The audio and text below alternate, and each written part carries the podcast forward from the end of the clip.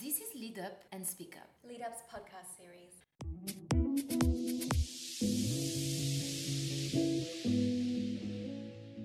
Hello and welcome. So today's guest is Stephanie Lorenzo, who is Communications Director of Voices of Faith. She has quite an interesting story for us today, but we'll let her share that with all of you. So, Stephanie, first of all, thank you for here today. Thank you for having me. And just to start, can you tell us a little bit more about yourself? Yeah, absolutely. So I was born in the Philippines, raised here in Sydney. I have a background in marketing and comms, and I thought that I would sort of climb the ranks in advertising in the PR world to become the CEO of an advertising agency by the time I was 30. But instead, I read a book when I was 21 about a woman who was sold into sexual slavery, and I wanted to do something to support that woman. So I organised a fundraiser, a bike ride, to support this safe house that she had in Cambodia. And we raised $80,000 and we got 21 people to join us and we got to visit this safe house in Cambodia in March 2009 and I came back from that experience and went oh my god I just can't live my normal life anymore. I need to do something to help this issue of human trafficking and slavery. So like anything you can't work in charity and live in Sydney very well especially if it's sort of a startup. There was not many organizations out there that I knew dealt in this issue. And so I started a charity 3 months after coming back from that bike ride and I worked full time in marketing and comms and then I, I sort of started Project Futures as a side gig just to continue to ignite that passion to raise funds and raise awareness for this woman's work. So my life was not as linear as I thought it would be. How did you come across this book? Did it kind of just fall into your lap? No, well, actually, a friend of mine who was working um, at a charity organisation asked me to come on a bike ride with her as a fundraising trip. And I'd never gone through Cambodia before. I'd never really raised funds for charity before. I mean, you, you did stuff at school, but not to the same level. And so she said, You love cycling, you're a sporty person, you love to travel. You have to raise $5,000. I have to raise $5,000, but we get to go on this cool bike ride across Cambodia. And we were doing it for a good cause. And I said, Okay. So we did it. We combined our efforts. We organised an event together and we raised $14,000 together for her charity. And I went on this epic bike ride through Cambodia. And it was my first time that I'd cycled through any country before. And I loved it. You didn't see things through a bus window. It was amazing. And Cambodia, like, gosh, 2009, so it's like 10 years ago, it was so different to what it is today. There were some villages we went through that don't see tourists and when I was on the street there, if you've ever been to Cambodia, there are people selling books on the street, little girls and boys selling books on the street. I picked up a book and it was The Road of Lost Innocence by Somaly Mam. And I literally read that book from cover to cover that night and was just completely blown away by this woman and her background and being in Cambodia. And I just loved the country so much and I just happened to make friends with the tour leader who was an Aussie guy. He had set up this bike company that did bike riding groups through Southeast Asia. And I sort of said to him, Hey, I've really enjoyed this, but can I do this for another charity? What if I get a couple of friends to come along? And he's like, Yep, you get the people, I'll organize the ground stuff and let me know. And so I came back with the idea to do that because I just had such a great time and I thought all my friends would rush to join me on this bike ride for this woman's work. So that's sort of how it came about. Wow. And yeah. so tell me a bit more about Project Futures. What were you focusing on there? So I never intended to start a charity. I mean, even the one bike ride that we did you know, I laugh when I think about it now because we didn't have charity status. You know, we were asking our friends for money, our families for money. They were transferring it into like my bank account and then they were trusting that I transferred it over to their bank account. It was a little bit all over the place. But you know, I'm a big believer in ask forgiveness, not permission. If you're doing it for the right reasons, you then get your shit sorted later on. So then we raised $80,000 together there was about two friends and my sister that came, but the rest of the people were other people that had read Somaly's book. We put a Facebook page together, we put a little website together and said, We're going to just do this cycle challenge for this woman. And it was really incredible. We went and visited the centre. Our money was going towards, I got to meet Somali over in Cambodia, and I was just blown away. So coming back, some of the friends that came on that cycle and my sister, we sort of sat down and said, well, we have to continue to do something. Like $80,000 is great, but you know, some of these girls aren't even in high school. So how do we continue the support? And we just thought, okay, let's create a brand getting young people to give back using their time, skills, and talents. It's not about how much money you have, which sometimes back in the day, charity was about. You know, you couldn't be a young person to be a philanthropist. You had to be like Bill Gates, or you had to be at the end of your life and had made all your money. You know what I mean? And then you could give back. Sorry, Bill.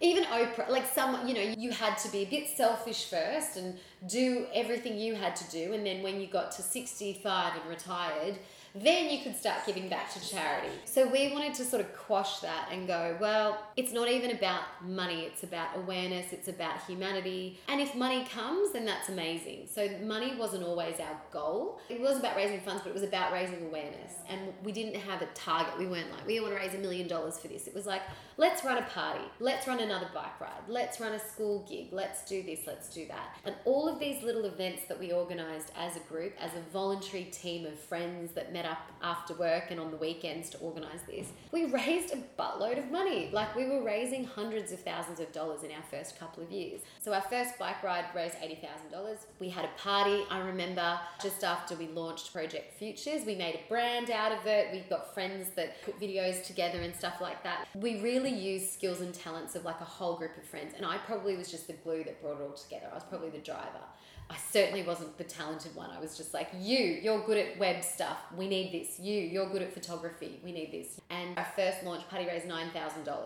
Our second bike ride we did in 2010 raised $150,000. We had 25 people.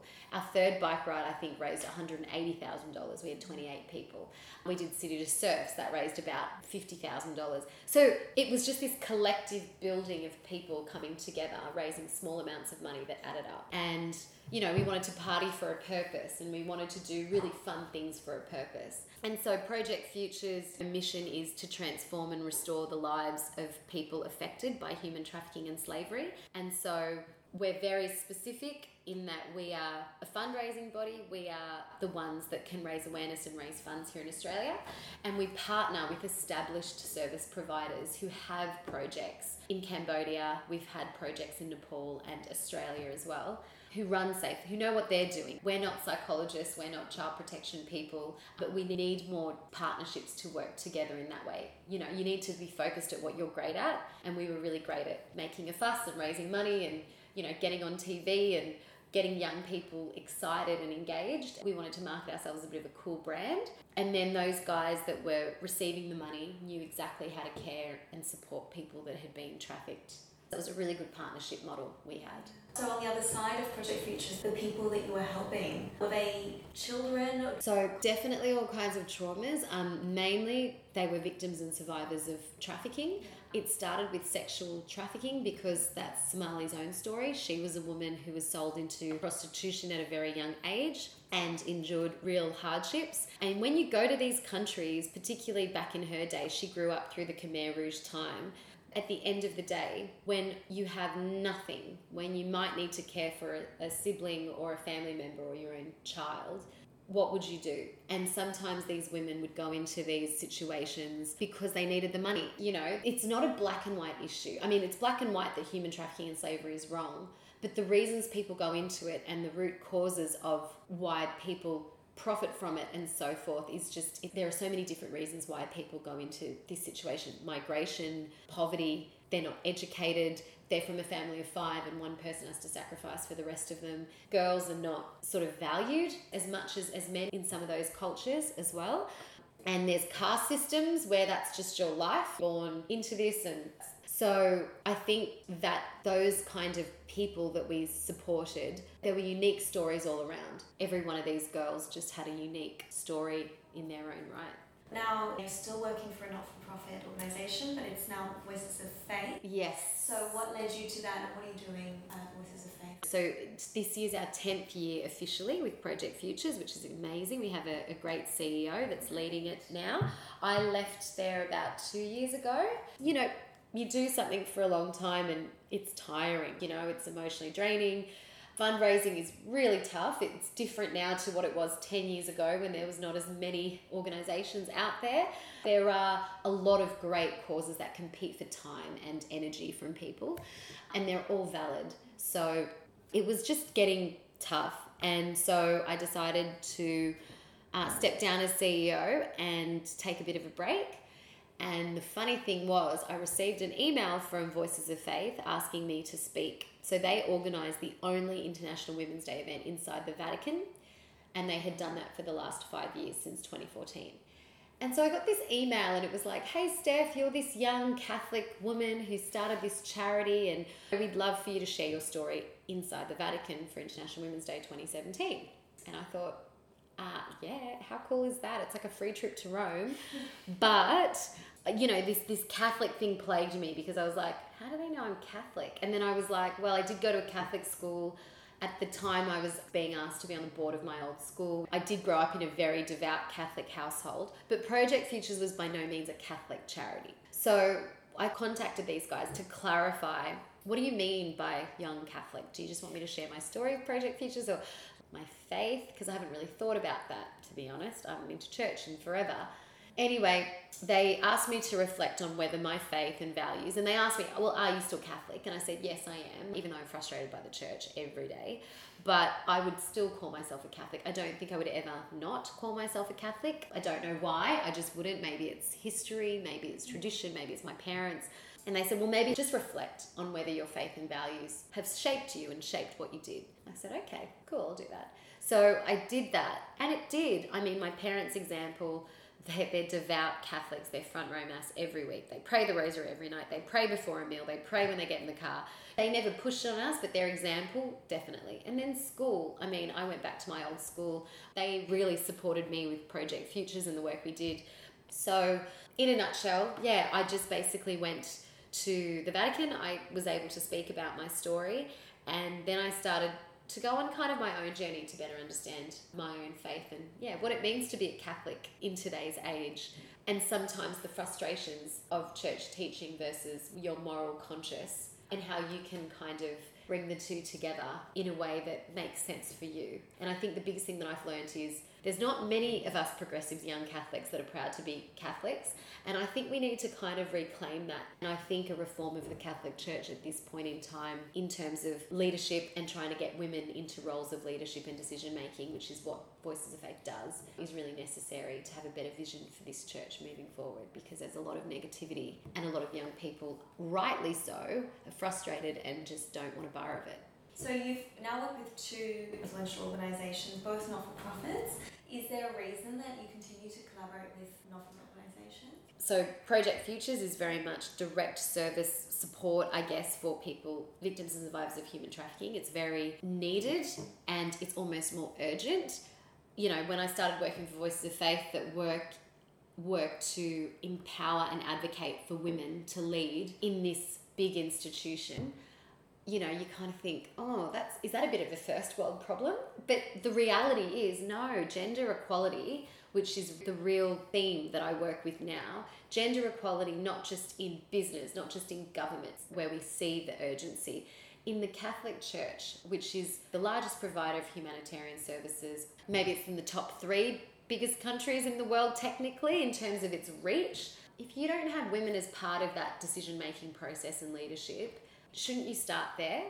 It's bigger than any government, it's got its own country, it is its own country. So I think the issue is gender equality. Why is it that the statistics on women, particularly in the developing world, are so dire? Because they're just not looked at on the same level as men. And I think that that is a real problem. And so it's not just business and society and charity you know, church and religious institutions need to start to fly the flag for this if they really are social justice led and focused.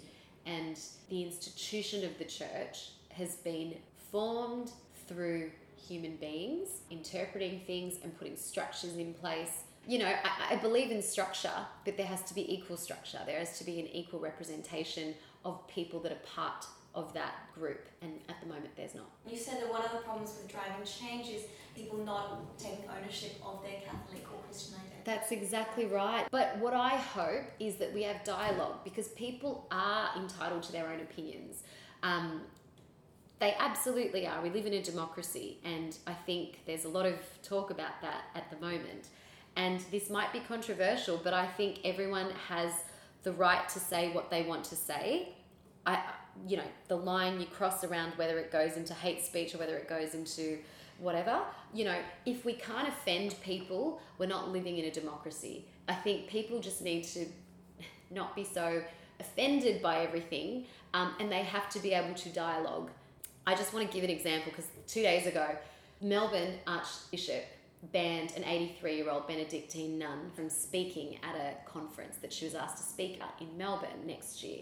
Now, this nun is amazing. Her name's Sister Joan Chittister, and she is a powerhouse. She's the most amazing speaker. She's written amazing books. She's a feminist nun from America. Peter Comensoli, the Archbishop of Melbourne, has apparently said she can't speak. This has been reported in the New York Times. And she was banned for being female or for other reasons? Nobody knows. But you know, the, the Cardinal, when we did our International Women's Day events inside the Vatican, we know a lot about this. Last year, two of our speakers were censored from speaking at the Vatican. So we pulled it outside of the Vatican and did it down the road at the Jesuit Curia head office. So one of those people that were banned was the eighth president of Ireland, Mary McAleese. So she was a president of a, the most Catholic country in the world, or one of them, and she was banned from speaking. She's got a canon law degree. She's incredible.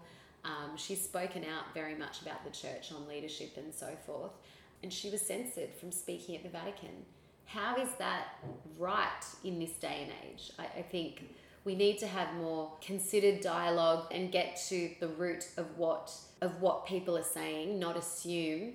And in light of everything that's going on and what you've experienced throughout your career, in your opinion, what makes a true change maker? What does it take to make a true change maker? I think consistency. Um, I think not wanting instant gratification. So you look up and you go, fuck, 10 years, excuse my language.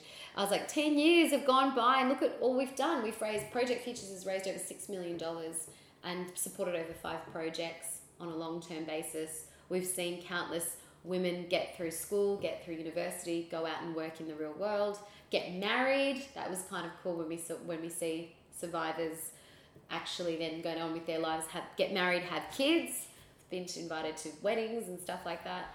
I think that's pretty incredible. So I think that you're in it for the long haul. You're not chopping, changing your causes. You're not chopping, changing your why. You're just focused on what you're focused on.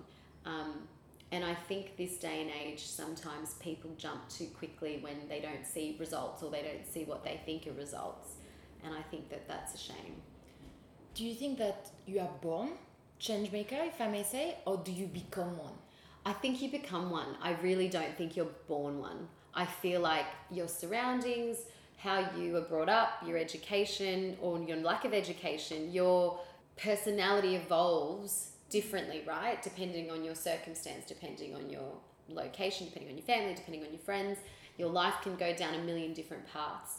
For me, I didn't seek out to be a change maker. Like I said, I, charity, working with charity wasn't what I wanted to do at all. It was just a series of things that led to me just doing one thing and doing putting one step in front of the other and seeing that result seeing event after event i was like oh wow okay yeah let's do one event a year and let's do a bike ride oh wow that, that went well let's do two events a year and let's do a bike ride and a marathon and i think as long as you don't want reward you don't you're not doing it for accolade you're not doing it because you want to be a change maker you know that word i didn't even hear about until later on you're doing it because you are authentically just absolutely passionate about what, what it is you do, I think that that's the best thing. And it doesn't matter how big or small an impact you make.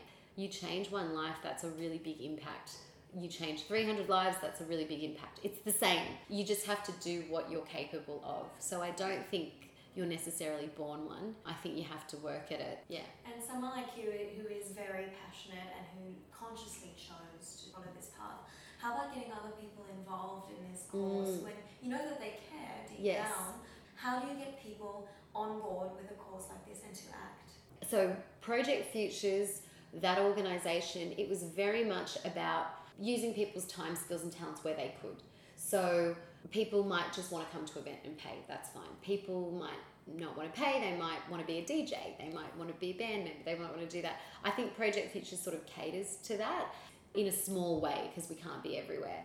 But I also think that in the issue of human trafficking, you've got to think about it in the sense that every single thing that we consume is made somewhere and by someone. I think one thing that I've completely learned you need to meet people where they are. We ran events because we knew what millennials liked, because that was our target audience, because we liked it. And they would come in droves or they would help out with their skills, and that was totally fine.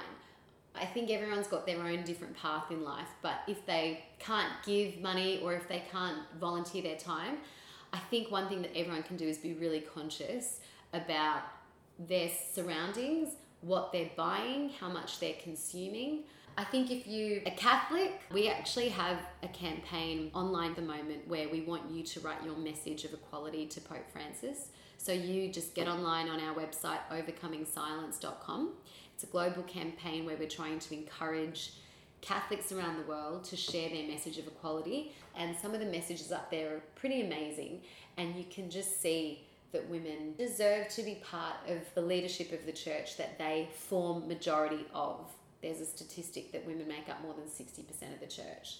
And you kind of think if they make up more than 60%, why aren't they part of leading it? You know, why aren't they alongside leaders that are male?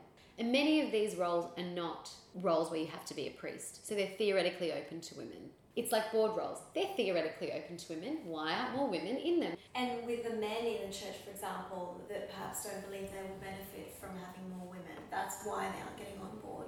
What are you seeing in the ones that are very much on the side of gender equality? Men that support this campaign have daughters, have wives. They are respectful and they realise that women have a right to lead. They realise that women do a majority of the work and have a unique perspective that we are lacking. How is it that a bunch of, Mary McAleese said this, a bunch of celibate priests can give you advice on marriage or give you advice on relationships? Doesn't it seem a little bit crazy? 300 bishops or something that she was at were giving a talk on what women want. And then she's like, You want to know what women want? Ask us. Don't sit in your own little chambers and like discuss what women want when there are no women present. I just think some of those things seem so obvious. It's so obvious. But for many reasons patriarchy, cultural, societal, power it doesn't trickle down why? Why will you not give women a vote on big issues that affect their communities and themselves? We just need to keep them accountable the same way we keep governments, ministers accountable, the same way you keep maybe CEOs and, and leaders in corporate accountable. The church actually needs to live up to that because they have shown a real lack in that, particularly with, you know, the highest person to ever be jailed, an Australian cardinal, for abuse. Do you know what I mean? So if it gets to that point, you kind of go, something's broken. We've known it for a long time, but I'm surprised that the bishops and the curia and the leaders are not running to change this or to fix this. Kind of shocked, but. So, what's next for you? You're still at Voices of Faith and you have something yes. big coming up. So, yes, I'm going to Rome and I'm going to be there for six months, um, continuing to lobby the Roman Curia, particularly about this vote for women. So, the Catholic Church has these things called synods that are convened by Pope Francis in Rome. It's kind of quite a big global convening of bishops from around the world on certain issues of the church. So the last one was the Synod on Youth. The next one's on the Amazonia region in South America.